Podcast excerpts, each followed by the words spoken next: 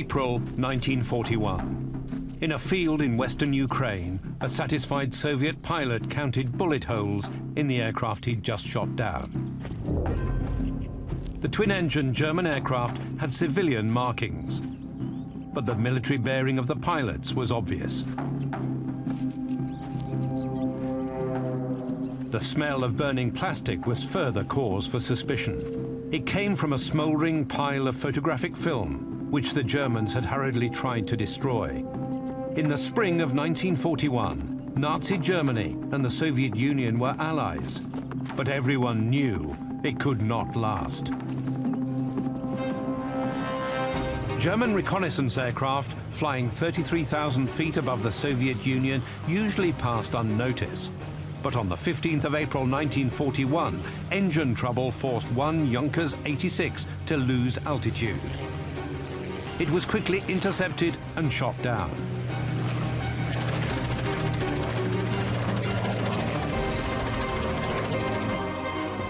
Under interrogation, the Junkers pilots said they'd lost their way flying to Krakow in German-occupied Poland. It wasn't very convincing. They'd been shot down near Rovno, more than two hundred miles from Krakow, deep inside the Soviet Union.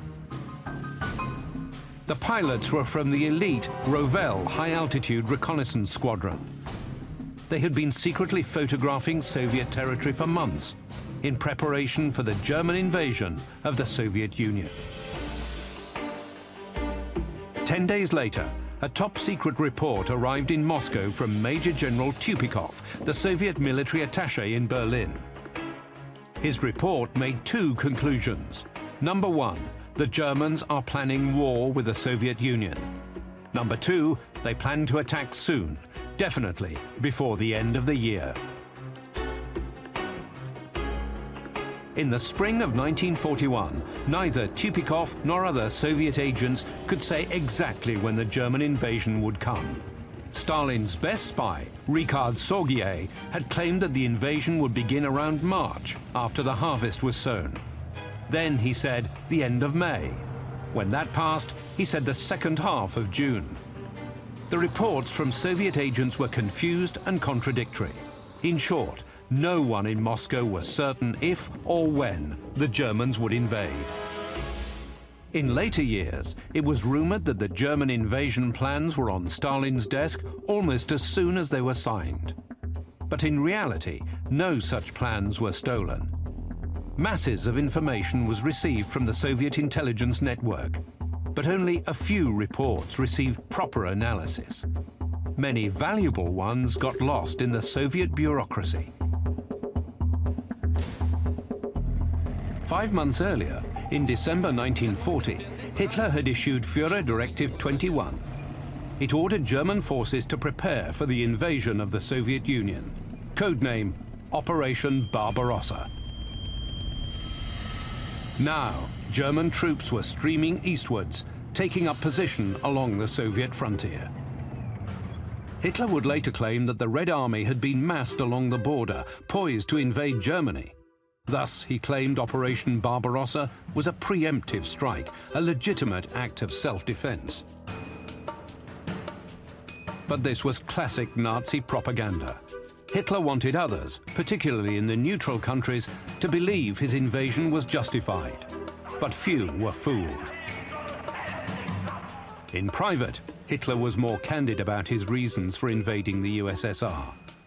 It is only the possibility of Russia entering the war, he said, that now gives the English hope.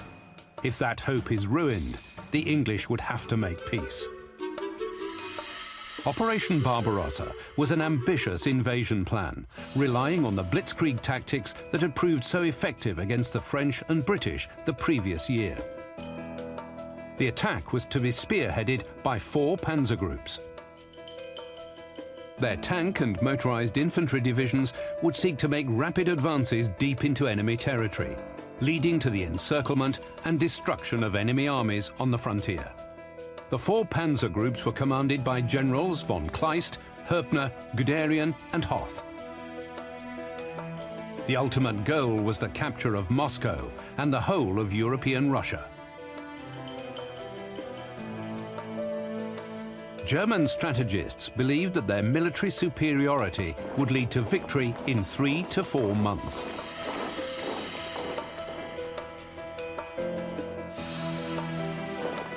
For the invasion, German forces were divided into three formations.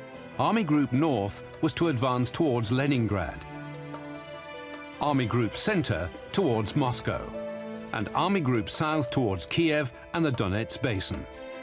Army Groups North and South each had one panzer group. Army Group Center had two, including third Panzer Group, commanded by Hoth. Colonel General Hermann Hoth had distinguished himself in the campaigns against Poland and France. He was fifty-six years old and referred to affectionately by his soldiers as Papa Hoth. Unlike Russia, where many senior officers had been killed in political purges, Germany could call on a wealth of experienced commanders. Most Soviet generals were in their forties. In contrast, Guderian was fifty-three, Hoepner fifty-five, and von Kleist sixty.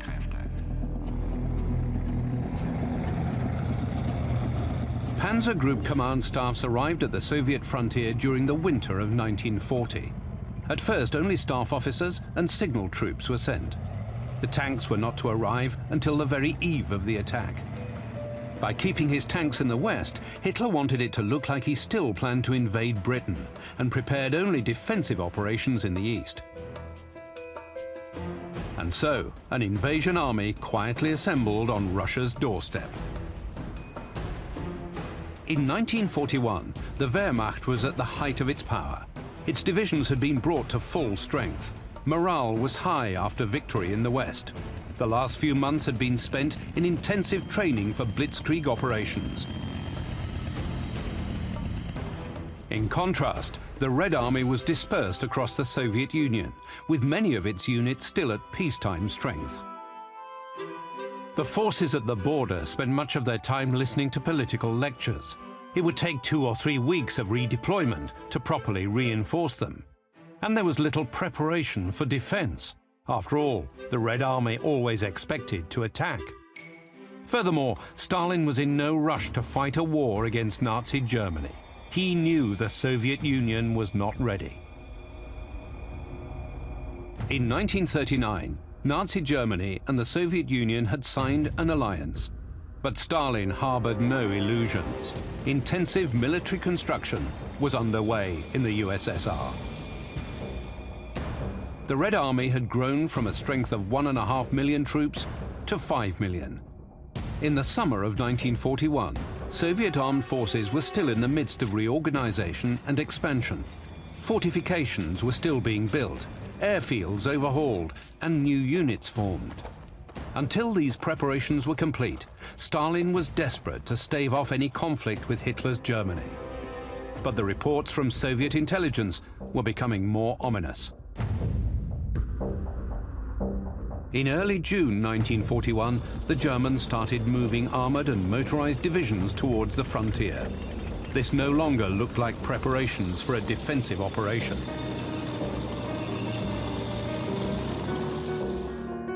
Eight days before the invasion, the Soviet state news agency TASS printed a report in one of its newspapers. It read, "In the British and foreign press in general, there are rumors circulating about an imminent war between the Soviet Union and Germany.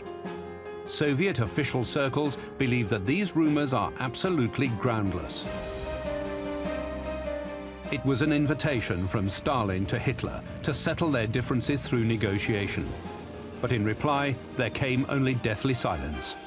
Stalin finally ordered reinforcements sent to the frontier.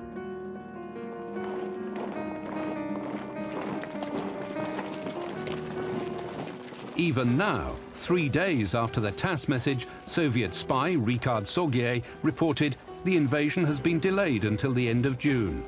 Stalin hoped once more that war could be put off. But it was too late. The invasion was now less than one week away.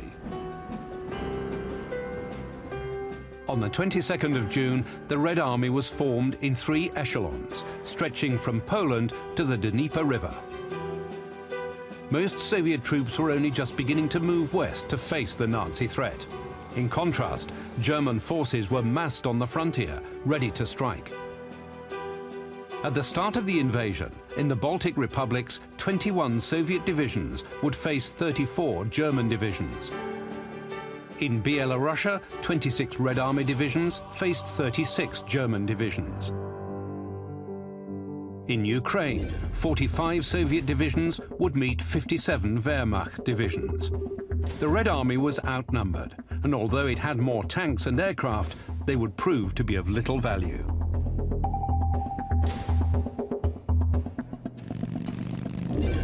On the twenty-first of June, German High Command transmitted the signal Dortmund. It confirmed Operation Barbarossa for the next morning. Tanks, armoured vehicles and trucks moved to jumping-off positions. That evening, German officers summoned their men to read them a proclamation from Adolf Hitler to his troops. It declared, "The fate of the German Reich is now in your hands." In the days to come, German soldiers were to be guided by directives such as those from General Hoepner. Your struggle must pursue the objective of turning today's Russia into ruins and must be carried out with extreme severity.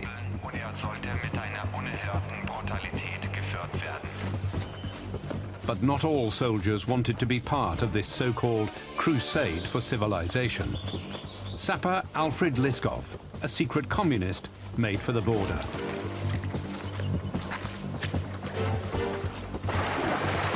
He crossed the Bug River and surrendered to Soviet border guards. Stammering with excitement, he told them at dawn the next day the Nazis would attack. Before the sapper was dry, his words were on their way to Stalin.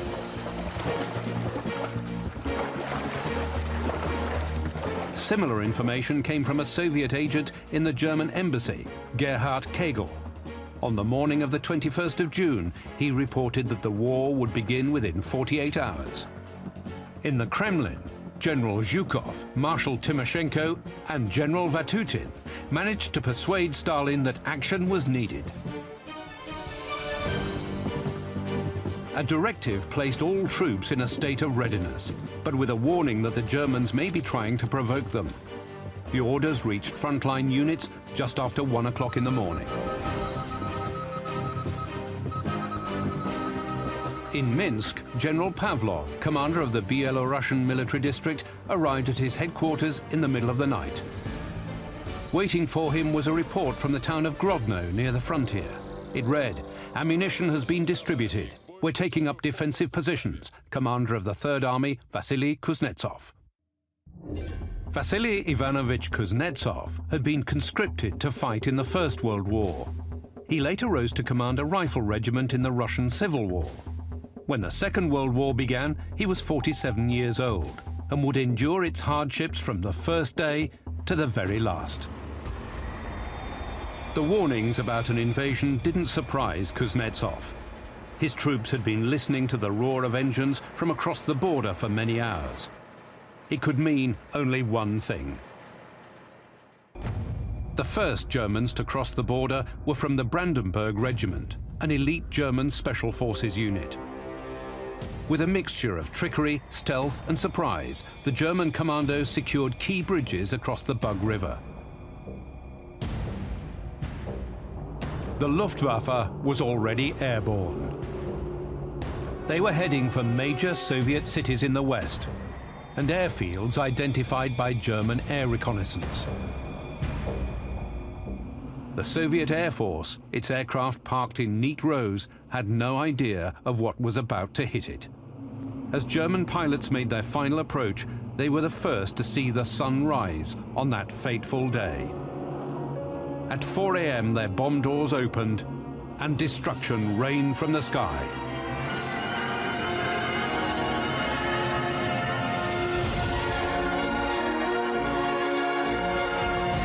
Russia's great patriotic war had begun.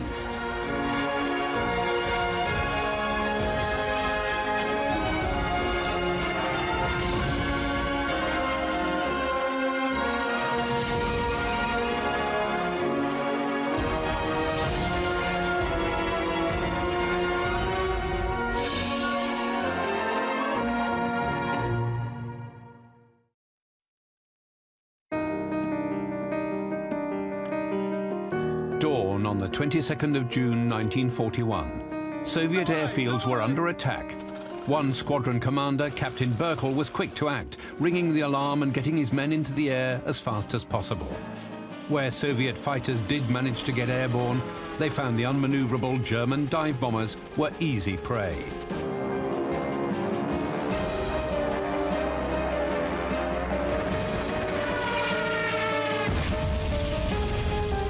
Milnov airfield in Ukraine became a graveyard for German bombers. Here, the German Edelweiss squadron lost seven aircraft. But these were token victories in a disastrous day for the Red Army Air Force. Some airfields survived the first German strikes, but then the Luftwaffe hit them again and again.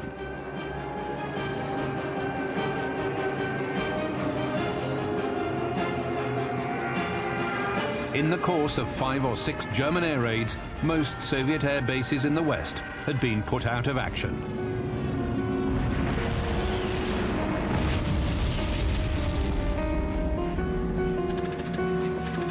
In the air, although the Soviets had many good combat aircraft, their pilots lacked the combat experience of the Messerschmitt fighter pilots. Major General Kopets, air commander of the Western Front, made an aerial inspection of the damage to his airfields. After landing, he shot himself. At the end of the first day, the Soviet Air Force had lost seven hundred aircraft in Byelorussia, half its strength. In Ukraine, three hundred planes were lost, one-sixth. And in the Baltic, about one hundred planes, or one-tenth.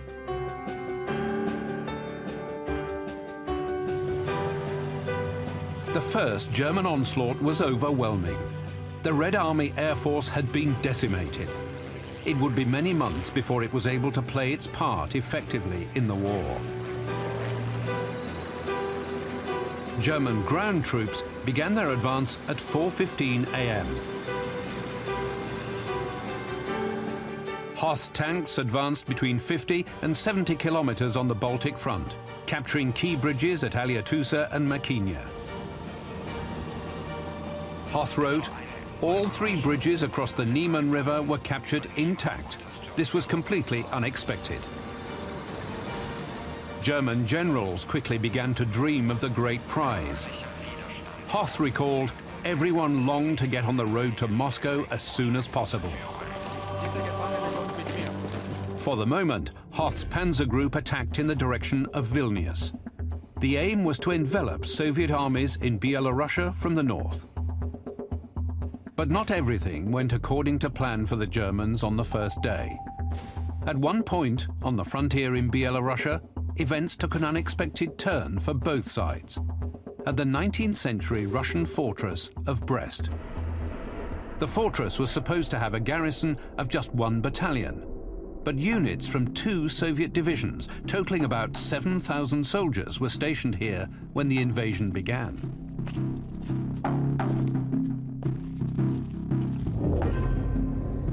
On the morning of the twenty-second of June, the fortress came under sustained air and artillery attack. Many soldiers took shelter within its walls, where they became trapped by the bombardment. The Germans had expected the fort to be taken in just a few hours.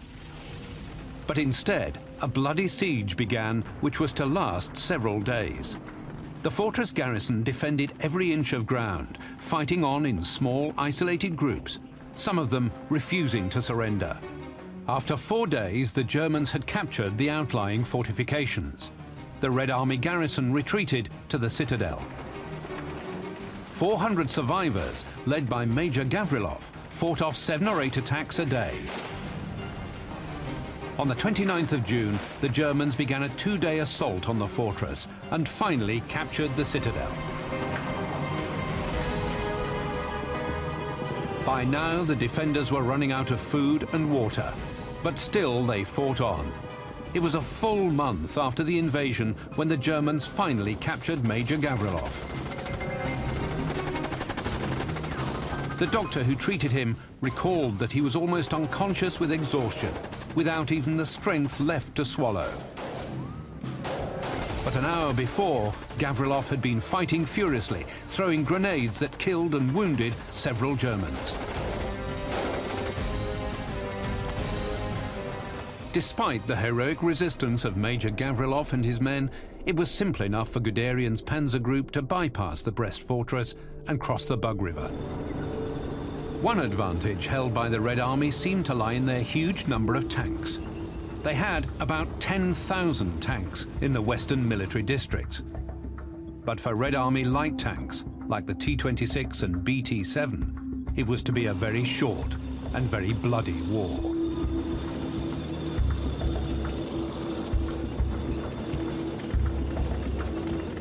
The T twenty-six's front armour was just fifteen millimetres thick. The B T seven's was not much better, at just twenty-two millimetres. Both were extremely vulnerable to German guns. What's more, their forty-five millimetre guns weren't powerful enough to pierce the armour of modern German tanks, except at point-blank range. The poor design of Soviet shells meant that many simply shattered on contact with German armour. For the Red Army, the first tank battles were a terrible shock. On the second day of the war, Red Army tanks met a German panzer division near Prushany. The battle turned into a massacre. More than one hundred T twenty-six tanks were destroyed in just a few hours of combat. On the third day of the war, in a battle near Voynitsa, about one hundred fifty T twenty-six tanks were destroyed. The next day, Soviet T twenty-six tanks counterattacked near the town of Porshile in the Baltic. At the start of the day, the Soviet twenty-eighth Tank Division had one hundred thirty tanks. By its end, just fifty remained. The pride of the Red Army lay wrecked and smoking across the German invasion route. The German army had four thousand tanks and self-propelled guns for the invasion of Russia. Half of them were the virtually obsolete Panzer one and two light tanks. Only fourteen hundred of them were the new Panzer three and Panzer four tanks. Each German panzer division had two hundred tanks and more than two thousand command and support vehicles. A Soviet tank division had almost twice as many tanks, but fewer support vehicles. Events would prove that the Germans had got it right. Without enough support vehicles to keep them supplied with fuel, ammunition and spare parts, hundreds of Soviet tanks would be abandoned en route to the battlefield. German tank crews went into combat convinced of their own superiority. But a nasty surprise lay in store. German tanker Gustav Schrodeck of the eleventh Panzer Division was in action near Radekov. He recalled, "We sent the first shell into them. It struck the turret. The second shot was another hit, but the lead enemy tank kept advancing. What was going on? We had always joked that all we had to do was spit at a Russian tank and it would blow up." Other reports began to arrive of a new model of Soviet tank that seemed to be immune to German guns.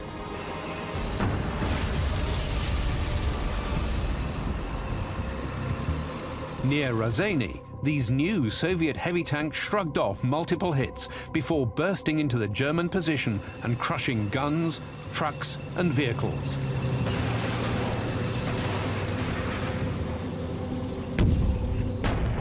The only effective way to stop these monsters was with the powerful eighty-eight millimeter anti-aircraft guns. The new Soviet tanks were called T thirty-four and K V one. They were names German soldiers would come to dread.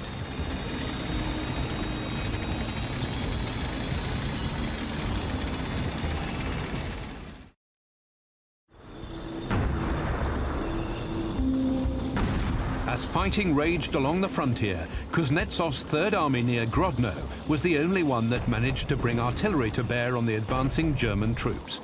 Kuznetsov's troops fought the German Ninth Army to a standstill. German General Ott wrote, "Stubborn resistance by the Russians has forced us to fight by the rule book once more. We could afford to take certain chances in Poland and in the West, but not now." Kuznetsov was also the first Soviet commander to launch an armoured counterattack. The Soviet sixth Mechanized Corps had almost one thousand tanks, including three hundred fifty of the new T thirty-fours and K V ones. The decision on where to counterattack had to be made very quickly. When a concentration of German tanks was reported near Grodno, where Kuznetsov's Third Army was fighting, General Pavlov decided that that was the place to strike. It was a catastrophe. The sixth Mechanized Corps was virtually wiped out. Most tanks ran out of fuel or broke down because supply depots had been destroyed by air attack. When the remaining tanks were encircled by the Germans, the crews blew up their vehicles and retreated. It also became clear that there was only German infantry near Grodno. So while the sixth Mechanized Corps made its doomed counterattack, Hoth's panzers advanced unhindered on Vilnius. German control of the air meant Soviet commanders in Bielorussia had no access to air reconnaissance. So largely working in the dark, Pavlov estimated that he faced only one or two German tank divisions. But on the third day of the war, a German reconnaissance unit was ambushed near Slonim. After the battle, a German staff officer's map was found and sent to Pavlov's headquarters. After one glance at the map, Pavlov realized his terrible mistake. Instead of one or two tank divisions, the whole of Guderian's second Panzer Group, five panzer divisions and two motorized infantry divisions, was advancing on Minsk and Bobruisk. All of Pavlov's forces were about to be encircled. Pavlov immediately ordered all his troops to retreat eastwards, but it was too late. Guderian's panzers burst into Slonim, blocking the only good road from Białystok back to Minsk. In Bielorussia's landscape of marshland and dense forest, controlling a single road like this could be decisive. Other lines of retreat simply didn't exist. German panzer groups seemed to be advancing at will. Their commanders tried to find weak points in the enemy line and burst through them, moving fast and threatening the enemy with encirclement. To maintain momentum, they simply bypassed areas of stubborn resistance. These were dealt with by infantry divisions that followed in their wake.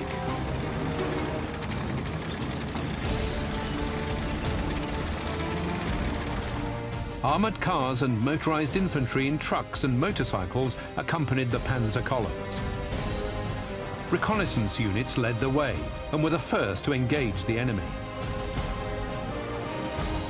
Finally, close cooperation with Luftwaffe ground attack aircraft made this, in nineteen forty-one, an unparalleled offensive force. Guderian and Hoth, commanding second and third Panzer Groups, were advancing on Moscow.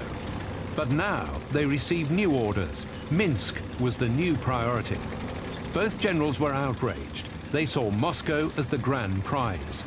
But both reluctantly diverted their tanks towards Minsk to help complete the encirclement of Pavlov's doomed army. Minsk had been bombed since the first day of the war. From its ruins, huge columns of black smoke rose, obscuring the sun. Now Hoth tanks were approaching to seal its fate. First, they would have to fight their way through a line of Soviet fortifications. But when one of Hoth's divisions broke through the line, it was immediately counterattacked and its forward units cut off. Hoth's panzer group, as he later described, had to break through Soviet fortified positions situated on the highway amidst heavy fighting.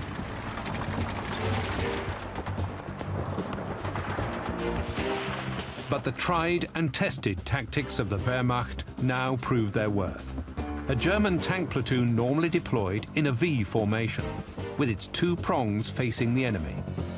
This allowed German tanks to attack on a narrow front, fifty or sixty tanks across a thousand meters. In nineteen forty-one, a Soviet division's order stated that anti-tank guns should be spread evenly along the front. This meant fifty German tanks would only face between five and ten anti-tank guns. the German tanks overwhelmed these guns by weight of numbers, then turned right and left to attack the rest of the line from the side and rear. What made the situation even worse for Soviet troops was their inadequate weaponry. Their staple forty-five millimeter anti-tank gun could only penetrate the front armor of German tanks at very close range. Using superior tactics and weaponry, the Germans broke through the Red Army defenses around Minsk after two days of fighting. As German troops entered the city, Dmitry Pavlov, commander of the Soviet Western Front, could only watch helplessly as the trap closed. Like British and French generals before him, Pavlov had been overwhelmed by the speed and fury of the German blitzkrieg. But he did get one important decision right. As soon as he saw the German plans for encirclement, he ordered a retreat to the east as fast as possible. It gave many soldiers a fighting chance of escape. It was with that hope that his men now fell back towards Minsk. But for most, there was to be no salvation.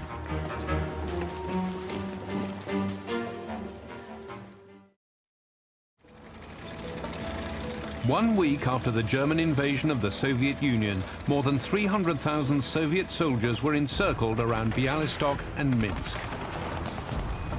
Some Red Army units were able to fight their way out of the pocket through lightly held German positions to the southeast. Others, including the remnants of Kuznetsov's Third Army, tried to make their way back to Soviet lines through the swamps and forests. The rapid German advance meant Red Army lines were now far to the east. Most would spend weeks walking through the forests before they reached their own lines. Around Białystok and Minsk, the many thousands who did not make it out faced death or captivity. They fought on, launching desperate counterattacks in a bid to escape the encirclement. They inflicted heavy casualties on the enemy. But finally, two weeks after the invasion, resistance in the pocket came to an end. two hundred ninety thousand Soviet soldiers entered captivity, a fate from which few would return.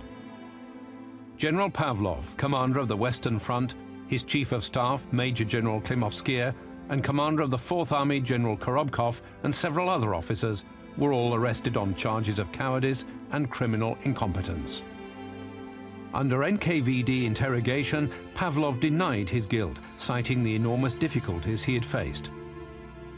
But Stalin needed scapegoats. The trial's outcome was never in doubt. They were all sentenced to death. Pavlov was shot that same day by the secret police. To the south in Ukraine, the Red Army's southwestern front managed to evade mass encirclements in the first week of the war. The Germans advanced between one hundred fifty and one hundred seventy kilometers before the disaster at Minsk forced the Red Army to pull back to the Dnieper River. German High Command was in high spirits following these early victories. Surely, it was thought, the Russians can't survive the loss of so many men, tanks and aircraft. Soviet collapse had to be just around the corner.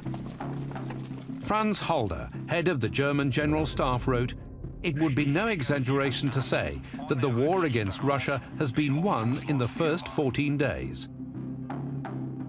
The Germans' next objective was Smolensk, but this would not be so straightforward. For a start, German forces had been concentrated for the early battles on the frontier.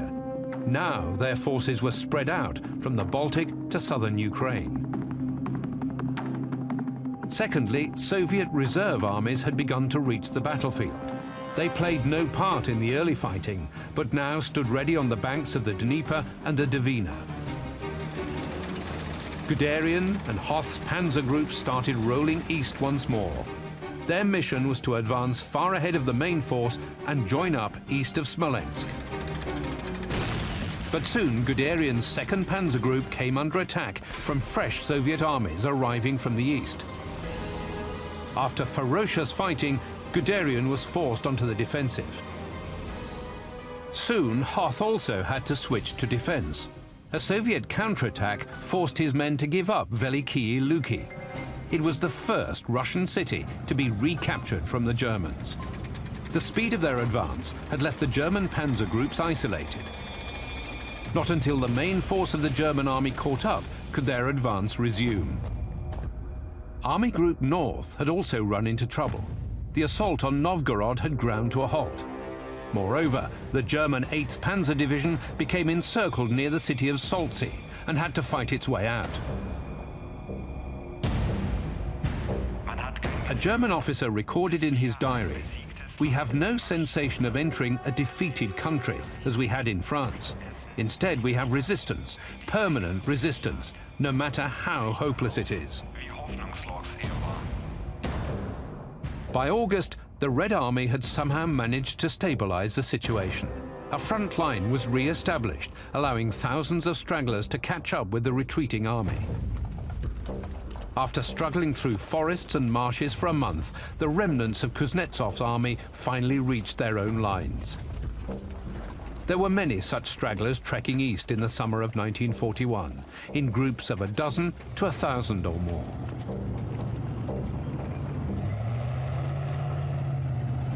Meanwhile, Guderian was preparing a fresh assault on Moscow. On the twenty-first of August, his units were at their start positions near the city of Starodub. But the same day, Hitler issued a directive that shocked his army group commanders. General Holder would describe it as the decisive moment of the entire campaign. Army Group Center was refused permission to advance on Moscow. Instead, Hoth was ordered north to reinforce the assault on Leningrad. Guderian was ordered south to assist the encirclement of Soviet troops in Ukraine. Guderian immediately flew to Berlin to demand an audience with Hitler. In person, he forcefully made his case that now was the moment to strike at Moscow. In his memoirs, Guderian wrote, "I pointed out the serious consequences that would surely arise if operations in the south dragged on too long. If that happened, then it will be too late to assault Moscow that year." Hitler and the Army High Command remained adamant. Summer was already drawing to a close as Guderian's panzer group struck south against the flank of the Soviet southwestern front. If he could reach the German-held bridgeheads across the Dnieper River, the Red Army forces defending Kiev would all be trapped.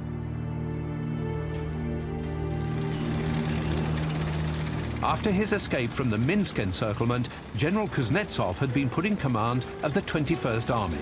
His troops were right in the path of Guderian's second Panzer Group. The Soviet High Command had to make a choice: to fight it out along the Dnieper River and risk further massive encirclements if the line was breached, or retreat further east to buy their troops some breathing space. In the end, it was decided the Dnieper was too strong a position to abandon without a fight. A close watch was kept on the German panzer divisions. But in August, they seemed bound for Moscow.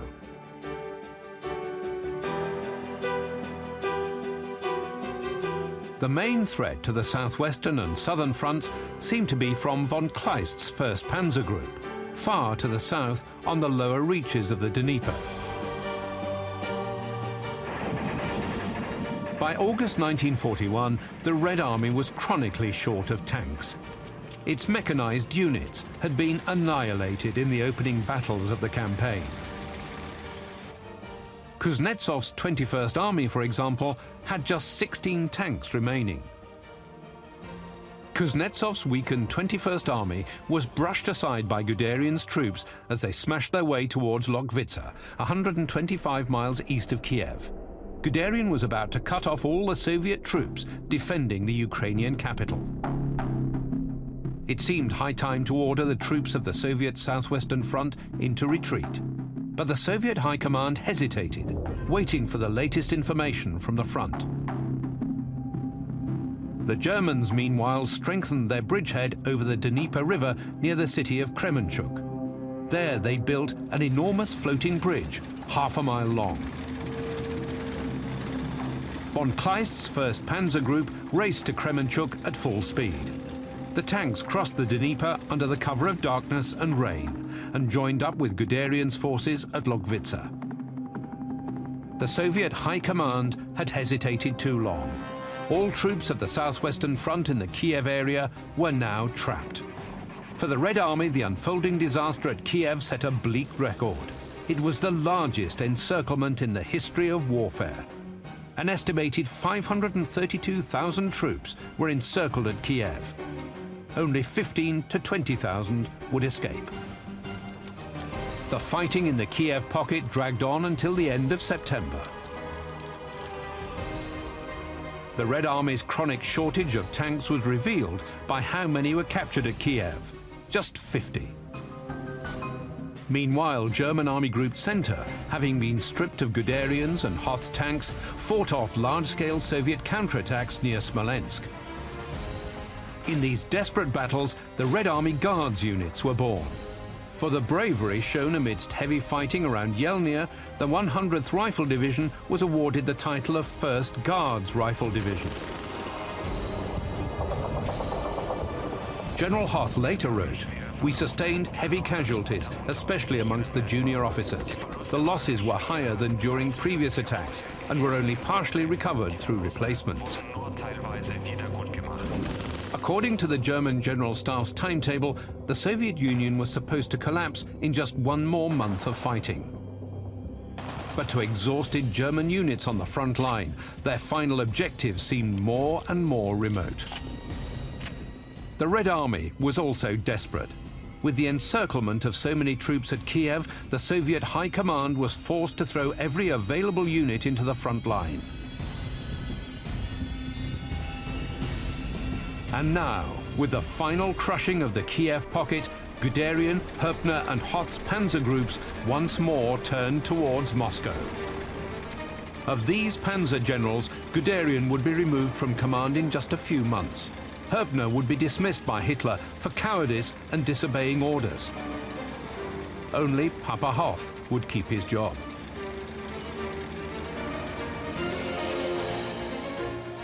Meanwhile, offensives near Moscow, battles around Stalingrad, and a return to Bielorussia all lay in store for General Kuznetsov. In nineteen forty-five, his men would lead the attack on Berlin and on the Reichstag itself. And on the first of May nineteen forty-five, soldiers of the one hundred fiftieth Division of General Kuznetsov's third Assault Army, Alexei Berest, Mikhail Yegorov, and Meliton Kantaria would hoist the hammer and sickle over the Reichstag. But for now, the war was just three months old, and in a few days, the battle for Moscow would begin.